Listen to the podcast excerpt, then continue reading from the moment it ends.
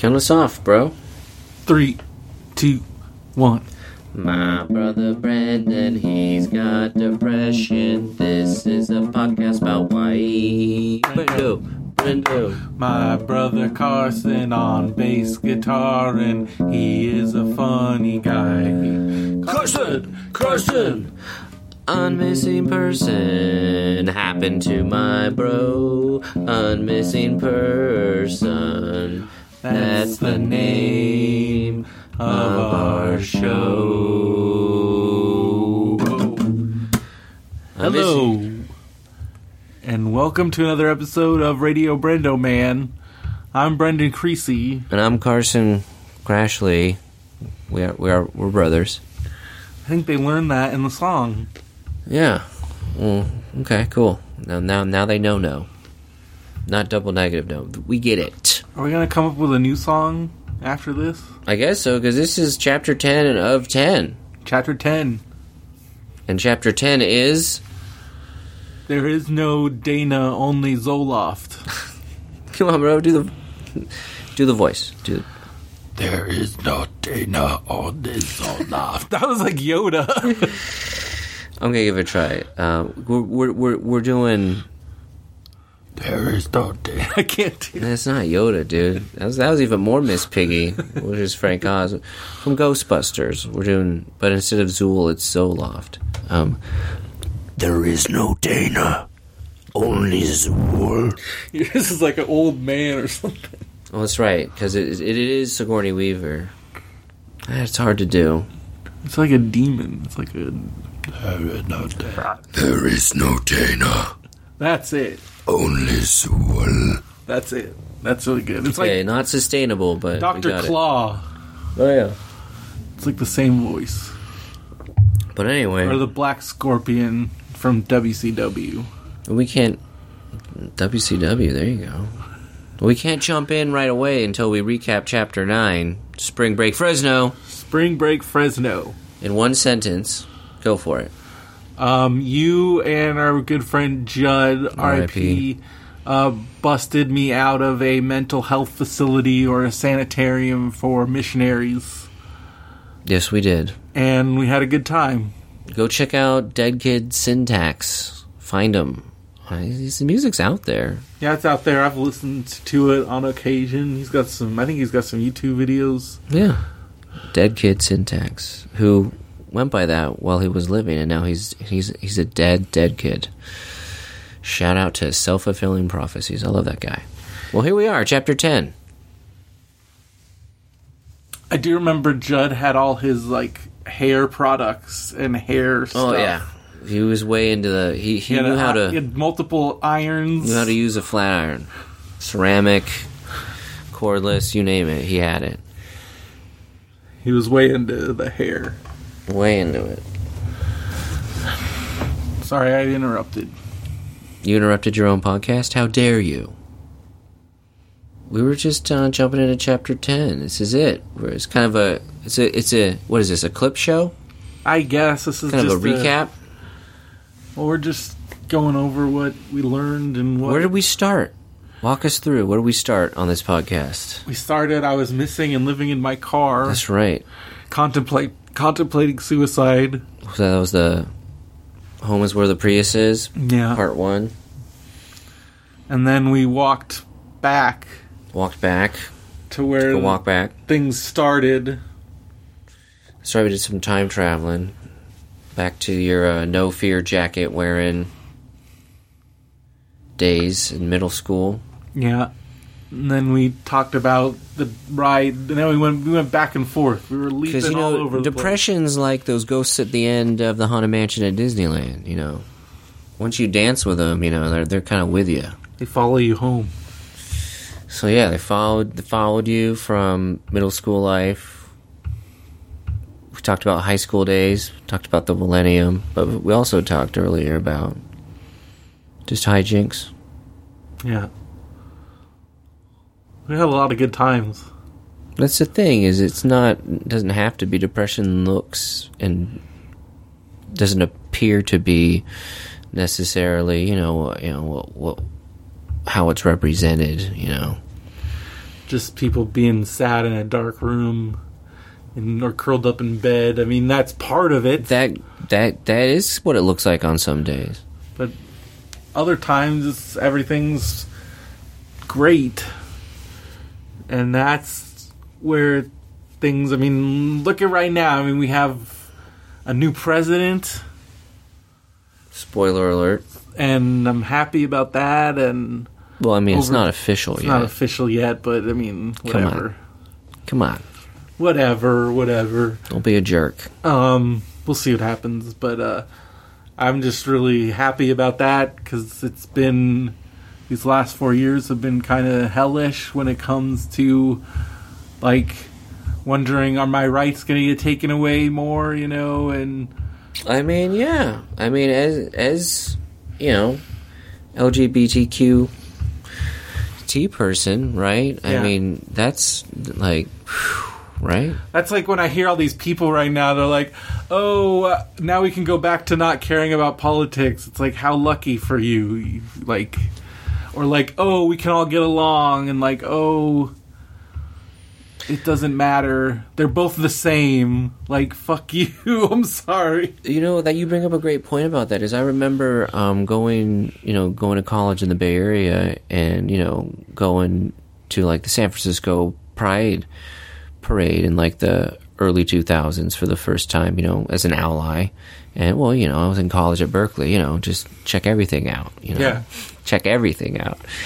And I remember being there and being like, this is great. There's like a lot of, you know, public drinking and it's like feels great and it feels like a safe space and not everyone's drinking. But then I remember like, you know, there's like a stage and I remember, you know, some of the speakers were like, hey, it's been a great year and like gay marriage had been like, you know, legalized in some states. But they also made a specific and, you know, pointed effort to point out like, we got shit to take care of though. And I remember being like, well, come on, this is a party. But it's like, no, you can, that's a part of, you know, fighting for social justice is, you know, if you go back to just brunch, you know, it's not going to happen.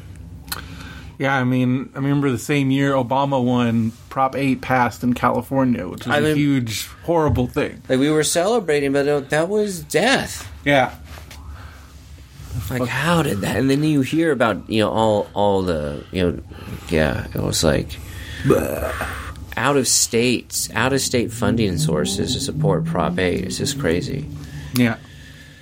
Oh, so there's always, I mean, you know, and then there's still deeply seated resentments from that shit, like businesses that went under because of Prop 8 and people stopped eating In-N-Out Burger. Yeah. And I did too, mainly because I moved to Oregon, but now they're moving up here, so I'll have a take a stand, I guess. Yeah. I like it out too much, man. Too much. Your allyship only goes so far. Everyone's does. I don't need Chick-fil-A. Until you give your life. Did I ever tell you about the workaround I did to get Chick-fil-A one time? This is. I ate it once because it was delivered to our. It was delivered to our work for free. Yeah. I didn't pay for it. One time I did it on a per diem, and then I was like, well, whatever. And then I thought about it for years, and I was like, oh, the CEO died, and I was like, but they're still making donations. And then I do comedy characters. I was like, all right, so I'm working on this woke Gallagher bit where I'm Gallagher, but I'm woke. I smash fruit and the patriarchy. It's a great bit. Why aren't you laughing right now? And I was like, oh, and I can pull out, because he's a prop comic. I can pull out like a Chick-fil-A and sandwich and smash it. So I was like, well, I better go to Chick-fil-A so I can get props. And I could have just asked for it. I mean, they're a good Christian business. They probably would have just given me boxes. But I bought some Chick-fil-A sandwiches for my art to destroy it. Oh, man. And I did. Enjoy that chicken and smash it. at a bar in Vancouver, Washington, for the pleasure of $6. No, that was an audience member wanting to buy me a drink night. That's how you know you did good. Or bad. Maybe they bought you one out of pity, but I'll take it. Will Gallagher smashed that night. So you got a free drink out of it. That's good. And I got to eat Chick-fil-A. Haven't since then. Yeah. Now that we've lost half our audience. No, it was for my art. No, I was just saying, talking about all this in general, I think, turns some people off.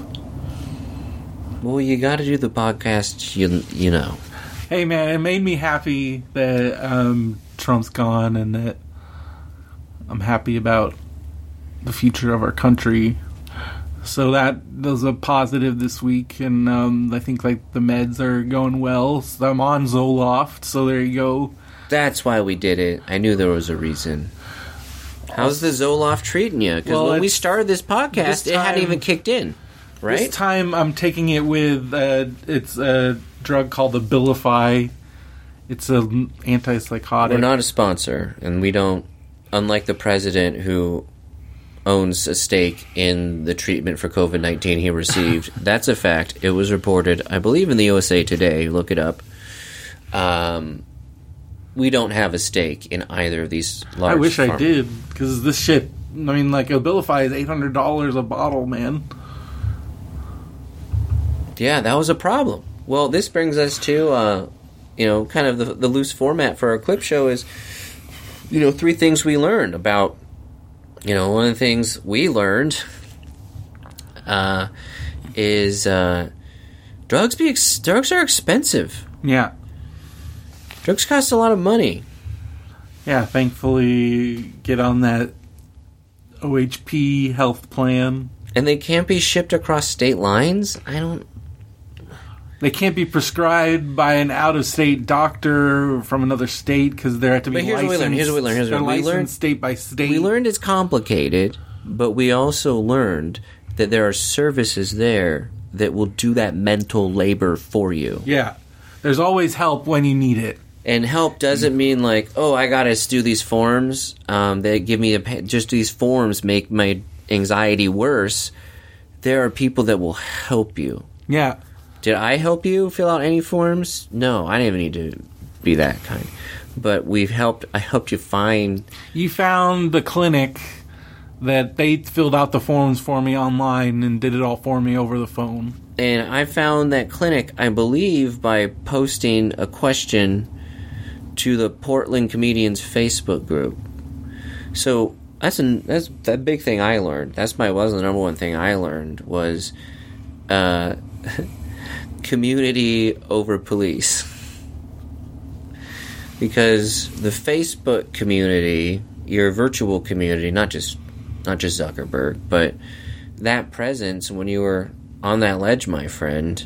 You know, we talked about how you were getting messages and seeing that family was worrying, close friends, and then the circle got wider. Can I talk about that? Yeah, it was crazy. I mean, like I was seeing like hundreds, like 100 people. Like, there's just a wall of my picture on Facebook with Comic Sans. Yeah. Font. Like, if I go far enough back on my timeline, that's all that's there. And then that's just the people that tagged me. A lot of people didn't tag me, but like I saw like people were just posting, and like wrestlers were posting it. And is it fair to say that Comic Sanskrit saved your life? I mean, possibly. Definitely, I was like, what the hell, Carson? But it made you realize that your brother cared about you, but still had a sense of humor about it? Yeah. I was trying to make you smile. In your Prius. Every time I think about it, I think of Tom Green. You remember his "My bum is on the Swedish." We even talked about this, but I was like, "My brother's in the Prius. My bro was in the Prius. That was a great victory lap Tom Green had on TRL when that got banned. Right? Is that what happened? Yeah, they got to a point where they're like, all right, we're not doing this anymore. We're done. I learned that on this podcast. What did you learn? I learned that the good time, the bad times really don't last. It does get better. Because if talking about the stuff, we've talked about all those really dark places, most of them. There's a few left we'll get to at some point. But it's hard to see the end when you're in it, you know what I mean? Well, yeah, I mean, think about, do you ever play E.T. on Atari? No, we didn't have Atari. Well, maybe you played it. You think I went out of my way to find the worst game? Do you think I want to spend time falling down pits? Well, you fall in that pit and you can't get, it's hard to get out. But eventually you can get out. And then there's another pit. And then you get out, and that was one of the later episodes. Even the Rose City, Portland, where we are recording from, even the Rose City smells like poo poo. I've had a couple. I don't want to get out of bed days. I'm not gonna lie. Yeah. And I still sleep a lot, but I don't know. I think but you do that too long in this house, you get baby bombed. Yeah. That's where we just drop our 1-year-old into someone's lap or into their bed. We ask her first. We get the baby's consent. They love it. It brings a smile to people's face sometimes, but yeah, that's what we do. That's what we do.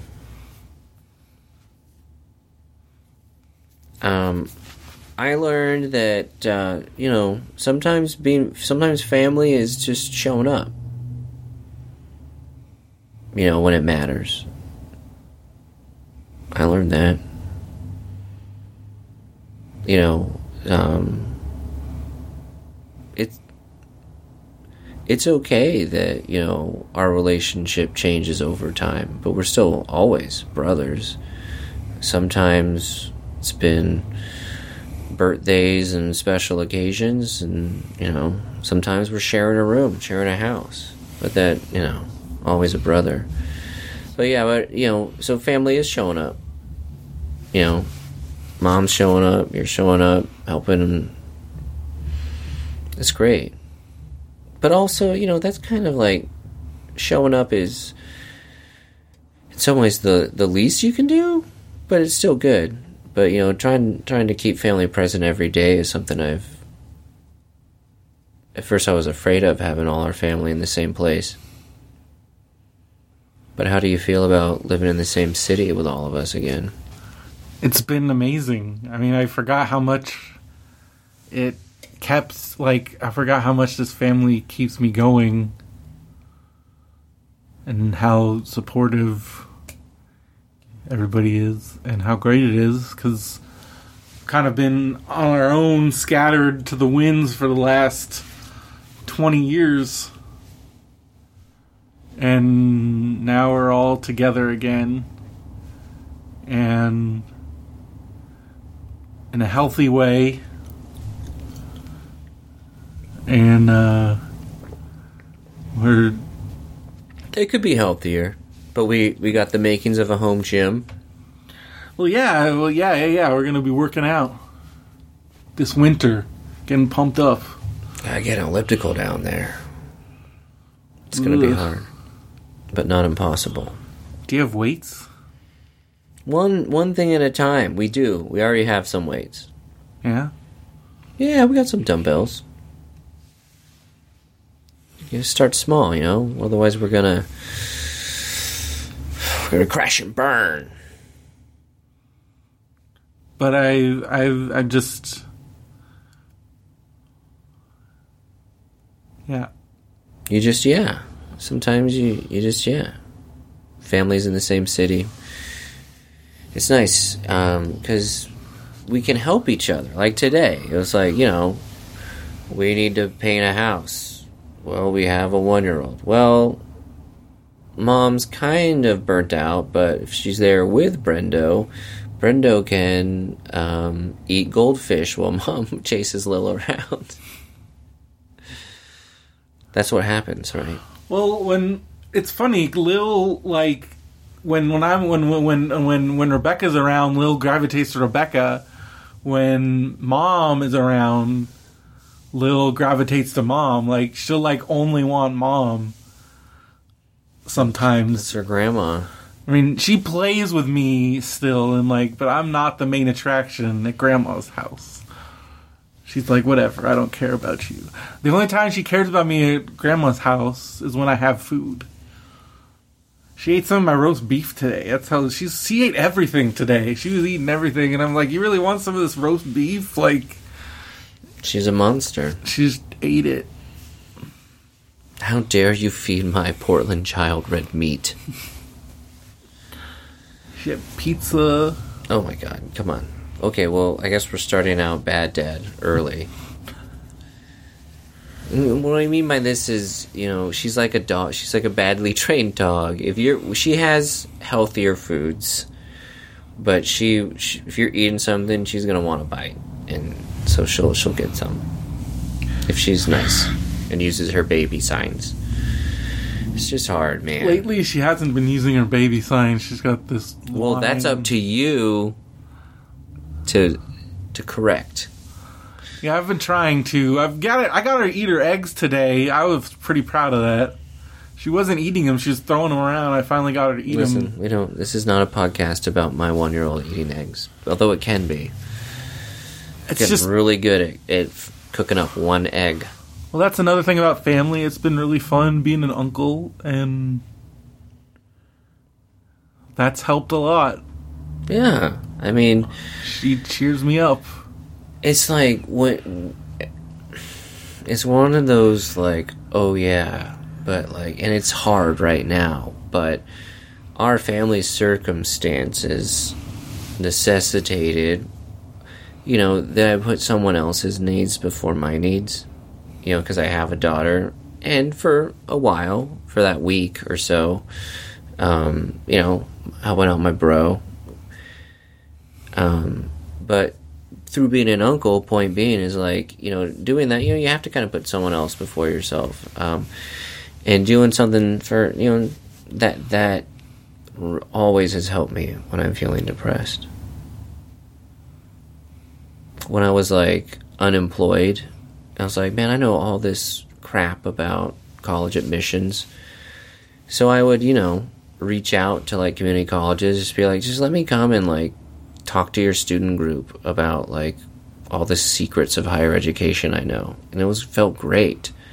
Because I was like, oh, you know, I did something with that stuff. And, you know, I went out of my way to try and find, you know, some, like, you know, like, underserved, like, DACA or, you know, student groups. And I was like, that was, like... When I was bumming on that felt amazing. That's cool. And it was like, a part of me was like, am I just selfish? It's like, is my selfish need of the good feeling that service brings me, what drives me to service? And whatever gets me there, I think, is acceptable. Hey, whatever you gotta do. And if you can help other people while you're doing it. Yeah. Do that. Do more of that. So I learned, you know, that feels good. It's like yoga. It's like I never want to do it, but I never regret doing it. A couple of times when I did hot yoga, I regretted it. That's you were like super into yoga for a while. Well, I was an actor. And all my friends often, this really good, saved me tens of thousands of dollars. They would go off to be like, you know, study theater at like the Yale School of Drama or the Denver Center and be like, oh, well, they're doing plays and like, oh, well, at the Denver Center, they do low-flying trapeze. It's like, well, guess what? I live in Portland. I'm going to take a low-flying trapeze class. Or, like, they're all doing yoga, so I started doing yoga because, like, I was acting. And it's like, you need to be connected with your body. And so that was great. That's what you should be doing. So, I feel when I think about it that way, If I got flips on a trapeze? I can't do anything on trapeze anymore. This was literally a decade ago. Yeah. But the coolest thing I could do is, like, it's a single point trapeze, right? You could swing on it, but, like, it's not swinging. I love swinging. Step kick turn is what you call it. It's so fun. But it's really hard on the shoulders. But when I'm sitting, you picture someone sitting on the trapeze, like they're sitting on it, like the singing hippo. Yeah. You know, or from, like, Moulin Rouge. But then, like, you reach up, and I would pull myself up and, like, kick my legs over. So, like, I'm hanging upside down. That's pretty cool. I could do that. Wow. And I have a Facebook picture. Oh, I don't think I'm doing that in it, but I got pics. It did happen. Nice.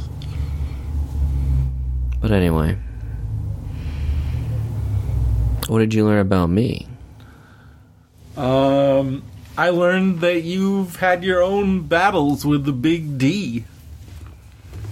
You don't really talk about, but you kind of talked about it on here. We just did. Yeah, I went to therapy and talked about it. I know, but I didn't even know that. Oh. Well, yeah. I mean, I had benefits, and it's like, well, it runs in my family, and definitely, you see signs, you get depressed. It's the human condition, one might say. It's silly not to at least get checked out, especially if you have benefits. But yeah.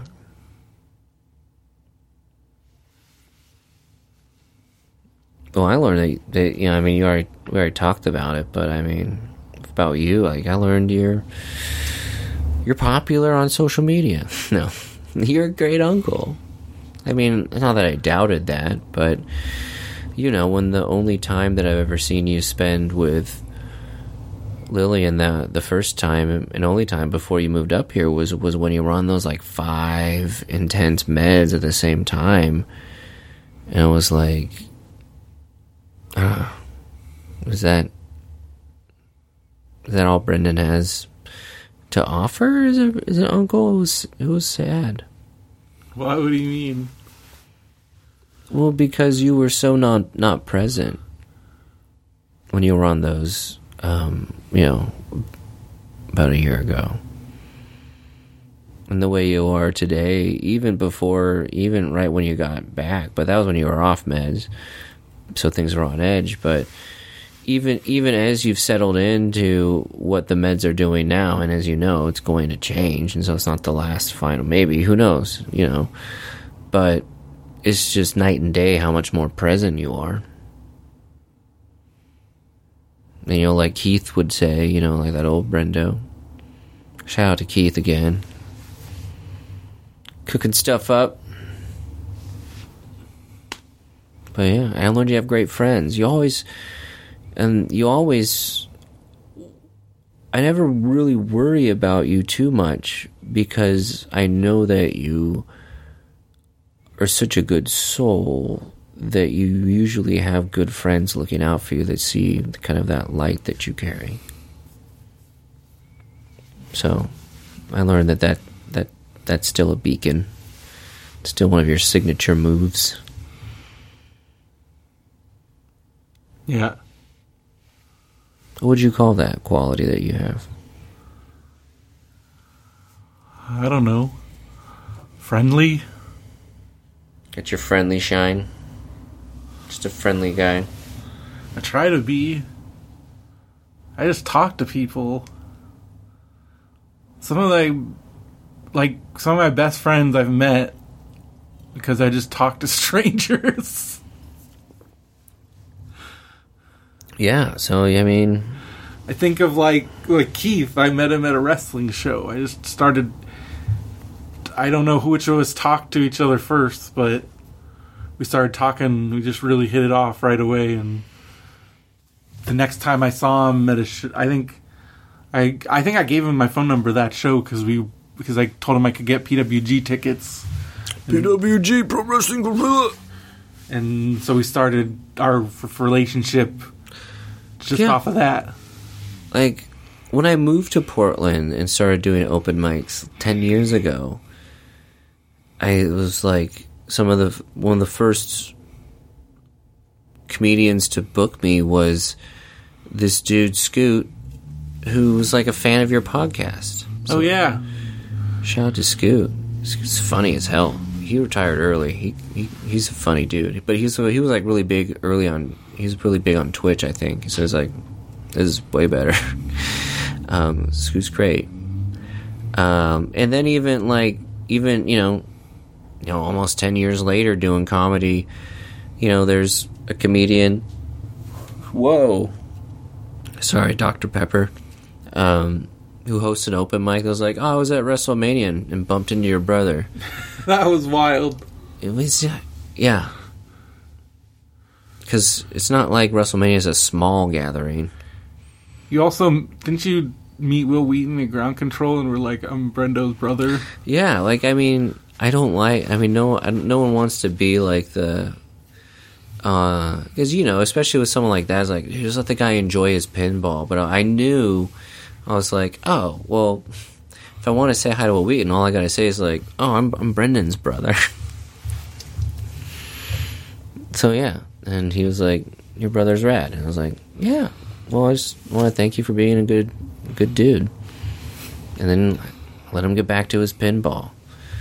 I did interrupt him mid-game. Whatever, it was worth it. What was he playing? You're worth a ball. I can't remember who was playing. He was playing Star Trek. No. They have Doctor Who pinball at Ground Control. God, rest in peace, video. Let's not talk about the future of our video game. Are we ever going to be able to go back there? We got a basement, dude. We're gonna buy Ground Control. I was thinking about it. If you could put one cabinet. Well, you can get those multi cabinets now. No, that doesn't. That's dumb. I thought about it. You know, I would get, and it's like, well, this is just a what if. I would get a battle royale Pac-Man. That'd be pretty cool. Probably make one. Well, you can get. So all you need is one machine.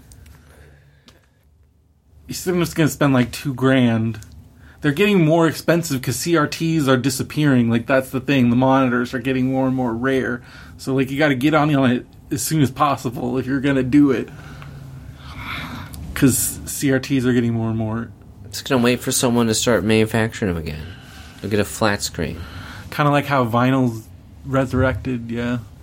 I mean, but anyway. Patient. But then you can buy just the boards that the games are on, and you can swap out the boards. Yes, I've seen the documentaries. I've seen Wreck-It Ralph. I know these things. But they even have... Thanks for mansplaining...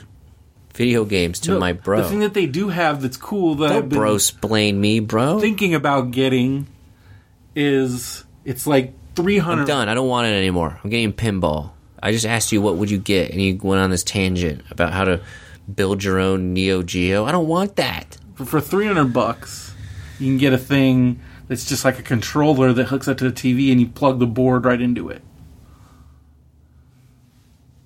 No. What would you get? If I could get one machine, period. One machine. WWF WrestleFest.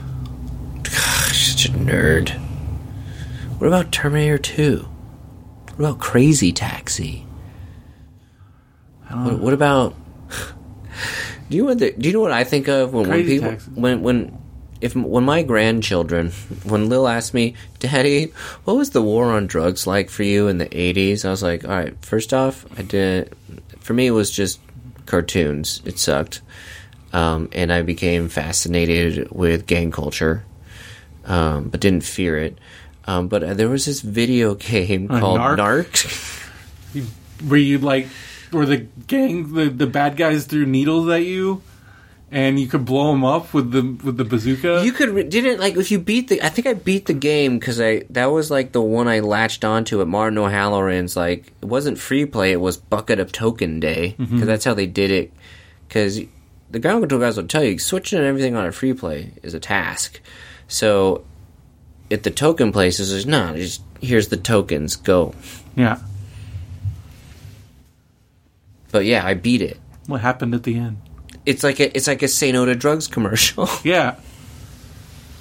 The whole purpose of that game was like anti-drugs. Drugs are bad. Does Ronald Reagan come out? I thought I was playing. No, that's Bad Dudes. I thought I was playing the video game edition of Scarface. It was great. I just remember that game was crazy violent, and you could shoot dogs. Yeah. And and he had there was a missile launcher, and it would blow up the people. Yes, that's what I remember. You could blow anyway. And your head would fly off and shit. But yeah, basement goals. If you could have one pinball, which pinball? Probably the magic one, the magician one. Which one's that? It's called the Magic Theater, I think. It's the one where it has a rotated mystery box. You can, if you keep hitting the box, you can. That's the key to unlocking all the missions. Hmm. It was the first pinball game that I ever was all right, fine, I'll play your stupid games. Because it was easy to hit that box once you found that sweet spot. Oh man, that's the thing I want to miss most about living in Yucaipa is being so close to the Museum of Pinball. They open it up twice a year, and they have, every pinball game ever made. They have, 800 pinball machines. I saw that, on our drives over and over again, yeah. I went a few times. It's expensive. For, one day, it was, $50. But I got in free. But that's how you want to play pinball. You don't want to be paying, unless you're at a bar, and you're, doing, the, pinball can really suck foreplay. Up. Foreplay, yeah. So the only way I got into pinball was by being, so, to quote my tattoo, Portland famous. No, I gave donuts. I gave enough free donuts from the end of my ghost tours to the guys at Ground Control to get, free. You put on quarters. Or to get, passed into free play nights. Because I would go, at the very, very end of the night, so it wasn't even crowded. And I would just, be oh, I'm going to set a high score on that brand new Star Wars cabinet that you sit in and fly missions on. That was a cool one. And pinball. You don't have to worry about it. You can get really good at pinball. I would say either Adam's Family. That one's hard. I got really good at it. I had it on my PlayStation. That thing's a bitch. Yeah. I got pretty good at it. I could get halfway through lighting up all the houses. I did not like Indiana Jones. Terminator 2. I did like the new Guardians of the Galaxy. That was awesome. Some of the new ones are cool, they break a lot, and some of the band ones are cool, like Metallica and AC/DC. I've played that one, but anyway, this is not a pinball podcast. The new WWE one is pretty. It could be Ghostbusters. Maybe that. I mean, this is chapter 10. Maybe that's where we'll go from there. Ghostbusters, they had that. That one's. Some of the missions are fun. Well, but it'd be hard to have We'd have to soundproof the basement if we had a pinball machine. It's the basement. I don't think we're getting a pinball machine anytime soon. Gotta get the home gym done first. So you got rock hard abs, then you can rock the flippers. Okay? Yeah. Oh, we did a bad dad already. What about a rad dad? Well, my rad dad was what was my rad dad? I had it. Now I forgot it. I'm the dad. I'm right here. Oh, I like that you... Because I know, people that, put their kids in, a playpen or, fence off a little small, tiny area for their kid, and you just kind of let Lil wander around. That's why she gets a handful of paint sometimes. Yeah. I guess she's... We're not do that. We don't do that deliberately. We try and... Well, I mean... She spends 90% of her life in this apartment. Yeah, she wanders the whole apartment. She's a free range baby. And she's got, you know, three people who are never out of the house. I mean, everything's baby-proof, so it's not like it's dangerous. I don't know. That flat screen, I could fall right on her head. You have to get that secure. I guess. Yeah. Anyway. I guess that's kind of related to my bad dad, is like, I noticed that now that she's mobile, that my, she'll be fine response has kind of gotten a little bit longer. It used to be like, she's never out of sight, line of sight. And now it's like, well, you know, the kitchen's closed off, so I'm going to take a shower. I don't know. Does that make me a bad dad? I don't know. Uncle Brendo's here. He looks awake.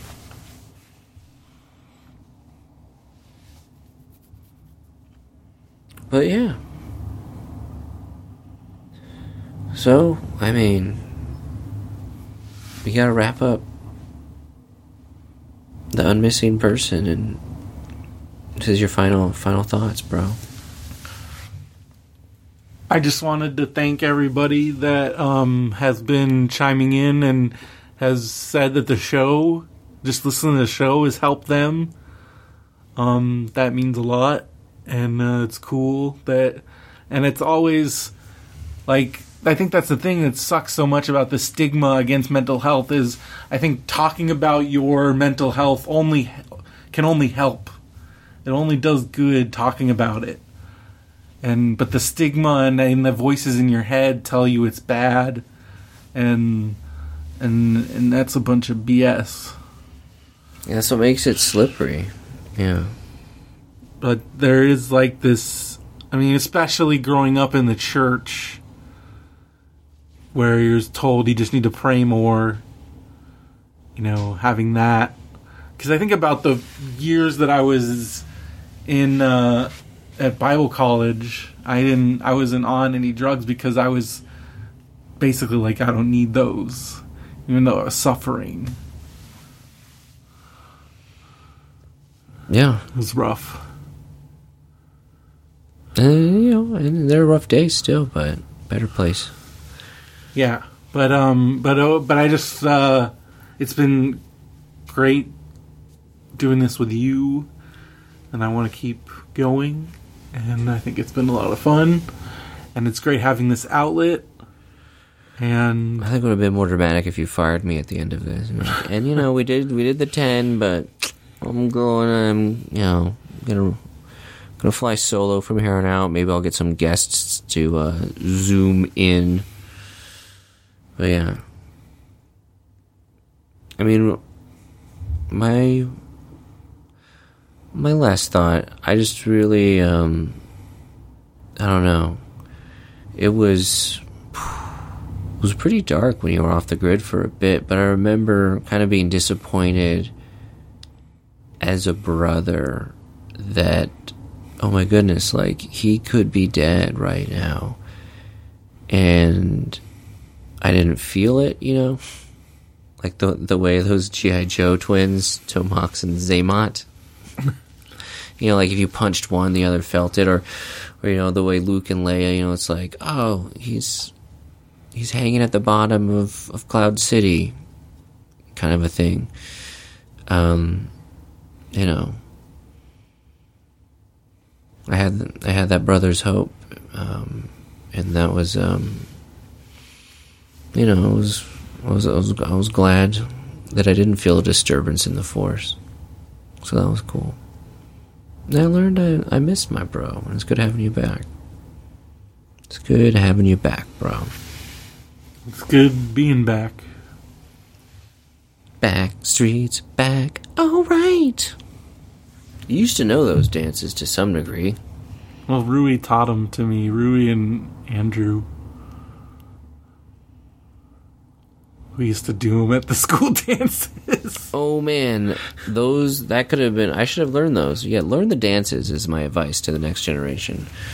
You know, I was too into swing dancing to pick up. I took some swing dancing classes. That's great.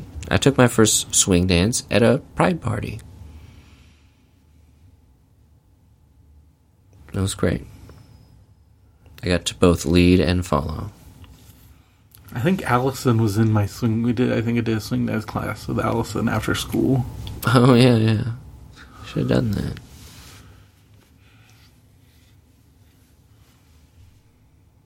Oh, yeah, man. That was Unmissing Persons. What you watching this week? Well, we blazed through The Queen's Gambit. Did you watch all of it? I finished it because I fell asleep. I might have missed some an episode, like, in between. The one with the chess pieces going like... But, because you, like, fell asleep sometime and what, but the whole thing played through. And so you probably tapped out around, like, episode 5 or 6. I saw all of it. It was great. Well, it was really good. I mean, that the I don't know the lady's name, but she's really good. And it was just made chess. I don't remember the chess player's name. It's that when you binge something, sometimes it's in and out. Well, her name was Beth. I liked the janitor.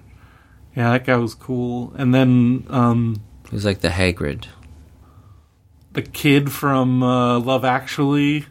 That's right. Looks like the Indiana Jones hat. Yeah. He was like you think that was his way of saying, like, hey, Shia LaBeouf, I should have been the next River Phoenix. He was pretty good. It just made it. I can't believe I was so into chess. Like, I've played chess a bit. I played on the computer. I always had a bone to pick with chess because one time when I was a wee lad, I was with my brother and dad at SeaWorld, southern San Diego, where they had a life-size chess. Oh, yeah. And I was as a young lad, I was probably like, I don't know, first or second grade-ish. Not very big. And they also had dominoes. I was probably playing with the dominoes, but they also had the life-size chess. They had giant... dominoes. And this was in that era where it was like Honey, I Shrunk the Kids, so like big things were like a fad. It was cool. They also had the giant map of the United States with like lakes, and it was like big, like fountain. Like, so you and Dad were probably nerding out on geography, and I, as like a lower elementary school child, got a little distracted. Next thing you know, I'm at the lost and found. Oh, yeah, you got separated. Not because I lost something, but because I lost my dad and brother. And I had to sit in that lost and found for what felt like 3 hours. Damn. How long was it, though? I don't know. It was a while. Oh, I was saying it was 10 minutes. I was like, it was a while. There were some tears. It was at least 45 minutes. That's a long time, man.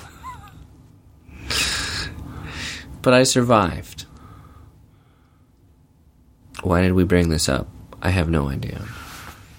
But I had a thing. Talk about chess. That's how I got into chess. So that's why that was my gripe with chess, is I blamed chess for getting me lost. You were playing with the giant chess pieces? Yeah.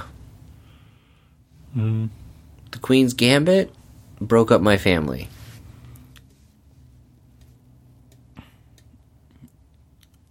Have you been watching anything else? I've been watching this guy on the internet. What guy?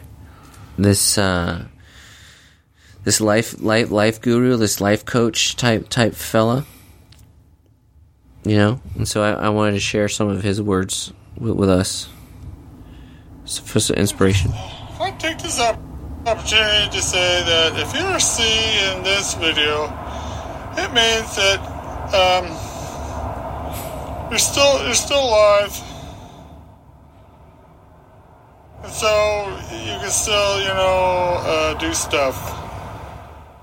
So you should just, take a minute and go, you're okay. There's a lot of craziness going on in my life, but I can deal with it. 'Cause I'm still here. I got nothing else to do. except deal with stuff. So I just gonna deal with it. Okay, so have a super awesome day. Bye. That's Rodney Norman. He's my new life coach. He's a cool guy. Yeah, man. How'd you find that? Oh, you know, the feed. The feed is probably like an old viral video by now. It was probably on TikTok 2 years ago, before it was TikTok. I don't know. It just really spoke to me. Because, you know, there's stuff to do, and, you know, we're still here. And we got a new president, but do we? And, you know, it's maybe it'll get worse, but there's still going to be stuff to do. So I might as well, you know, love myself enough to keep going. And if I'm in the position to do so, to be like, hey, let me not be an asshole. Let me help out. I think that's great. Yeah, I know it's great. That's why I said it. God. I read a book. What do you want, a medal for reading a book? I haven't read a book in like a year. Ooh, I know this book. I gave it to you. Yeah, I read Lovecraft Country in like 4 days. It's great, because you can kind of skim through the stuff you already know. I read the whole thing. It was like the same as the show, but also there were some things that were very different. Yeah. If that makes any sense. You know, like, people are always like, the book is always better. I'm like, this is one where I'm like, I think they're show, different. I like them both. I like them both. I like the book a lot. The book was a good, but I like the show a lot, too. I thought the things that the show did. The book feels more like a show than the show. I don't know where they came up, like, if, because I was like, if they didn't come up to get some of the stuff that they did on the show from the book, where did they come up with it? It's like the stuff with Hippolyta, where she, like, she's like in space and all that stuff. You had to read the comics that only exist in the world of the book. I love it. I think it's great. Very timely. I mean, that's what it was. I mean, I think it was designed to be, but it was coming from a place of, you know, empathy and truth. I liked the storytelling. I liked that it was directed by a black woman, and I liked that it's given the opportunity to possibly continue. And I heard she was attached to she was one of those like, all right, if you could name your project, what would it be? And I think that doesn't mean it's in the works, but she was like, I would like to do it as like a 27-part series. I'm like, let her. That sounds awesome. I guarantee you that, you know, some of the, well, yeah, it's going to have a lot more to say about, you know, the racism that was presented in it, which was always I thought was a good, I don't think the racism was good, but I think it was good that at least he didn't ignore that. Well, yeah, he addressed that a lot in the book, way more than in any of the film versions. Yeah, and I think like they could still take like 3 more steps closer to the book, and people would be like, "Now we're talking." You know, I'm like, "Oh yeah," so that's cool. That'd be cool. That'd be really cool. Did you like the new movies? I don't think I've seen the second one all the way through yet. Oh, man. I liked it a lot. Bill Hader was great. I love Bill Hader. I gotta watch that. Maybe I'll watch that right now. It's like 3 hours long.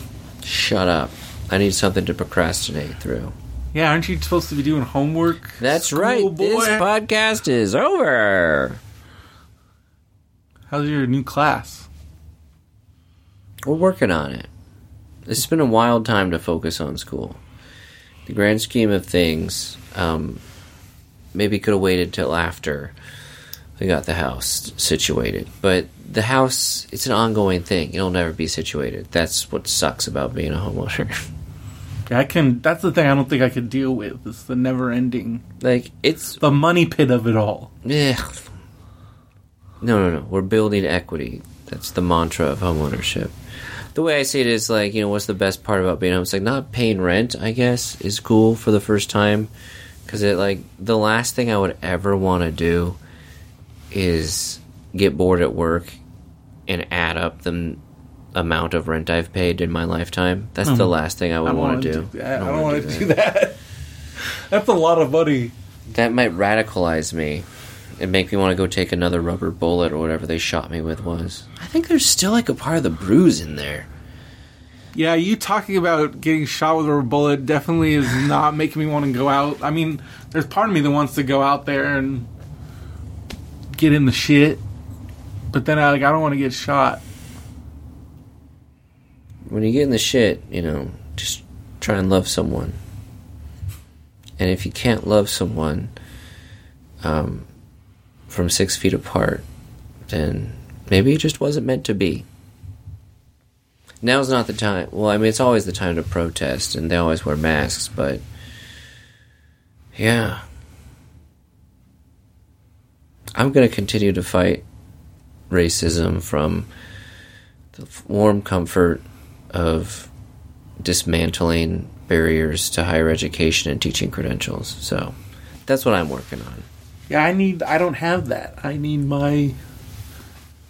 I just want the world to know. You hear some of my calls. Sometimes I do directly address racism in the workplace and in education. Yeah, you do. You're doing a lot of good work. Oh, thank God I can die a fucking happy man that someone else has praised the things I do for this country. And I push a little boy out of a castle tower. That's democracy, right?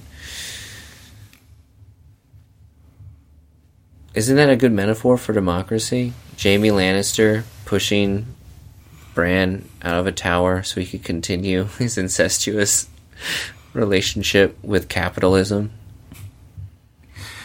He's like, oh, the Green New Deal? See you later. I'm going to continue to fuck this planet. The planet... yeah, we still got to work on that. Yeah. Yeah, a lot to work on. The planet, in my metaphor, is Cersei. Anyway. Is he ever going to finish those books? That's right. I forgot. It's been like a joke.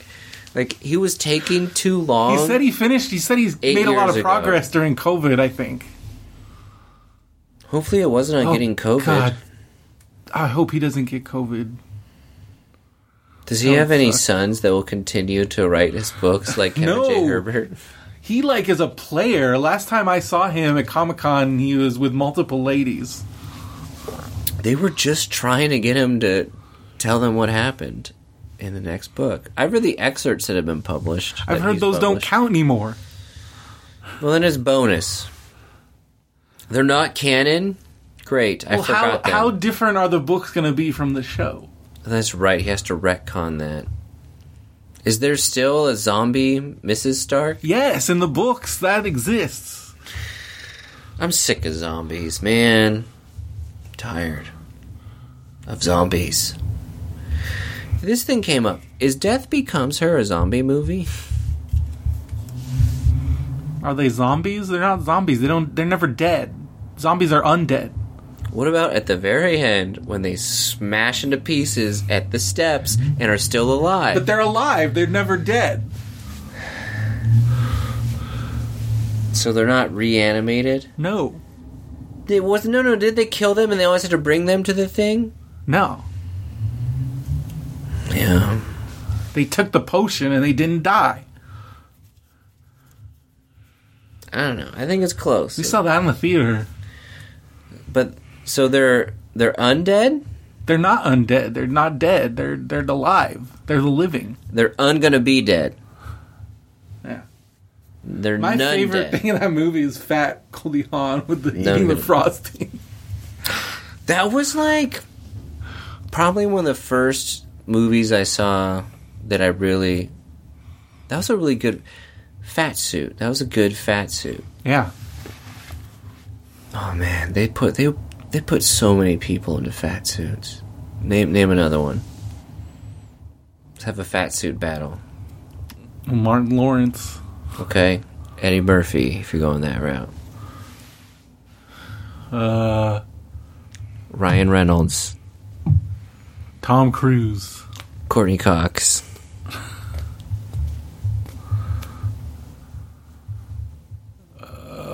Gwyneth Paltrow. Oh, the guy that played Frank Sobotka. They gave him a pad. Oh yeah, the Gwyneth, Shallow Hal. Yeah, that movie's like canceled. It's so bad. Anyway, this podcast is not going out on a Shallow Hal reference. Save us, bro. How's it going out? What are we gonna do next week? I'm glad you asked. We're gonna talk about My Brother and Me and being me. That's right. We got into a little bit of a child delinquency. Nick, special thanks to a neighborhood kid. We're going to be a little bit vague deliberately. We're going to call him Farkas. Yeah. We'll just call him Farkas. Farkas. If you want to find out how Farkas got me involved in, burglary, I'll tell you. But you got to tune in next time. I was in first grade, you guys. It was first grade. Might say that's a bit young. Yes, it was. Tune in next week. Love you, bro. Love you, bro. That's what I just said. Love you, bro. We don't have to do this anymore. Okay. Love you, bro. Love you, bro. You're fine with not doing this part? No. Love you, bro. Love you, bro. Love you, bro. Love you, bro. All right. Maybe I am fine with not doing this part. This is getting weird. Love you, bro. Put it in the can. Zzz.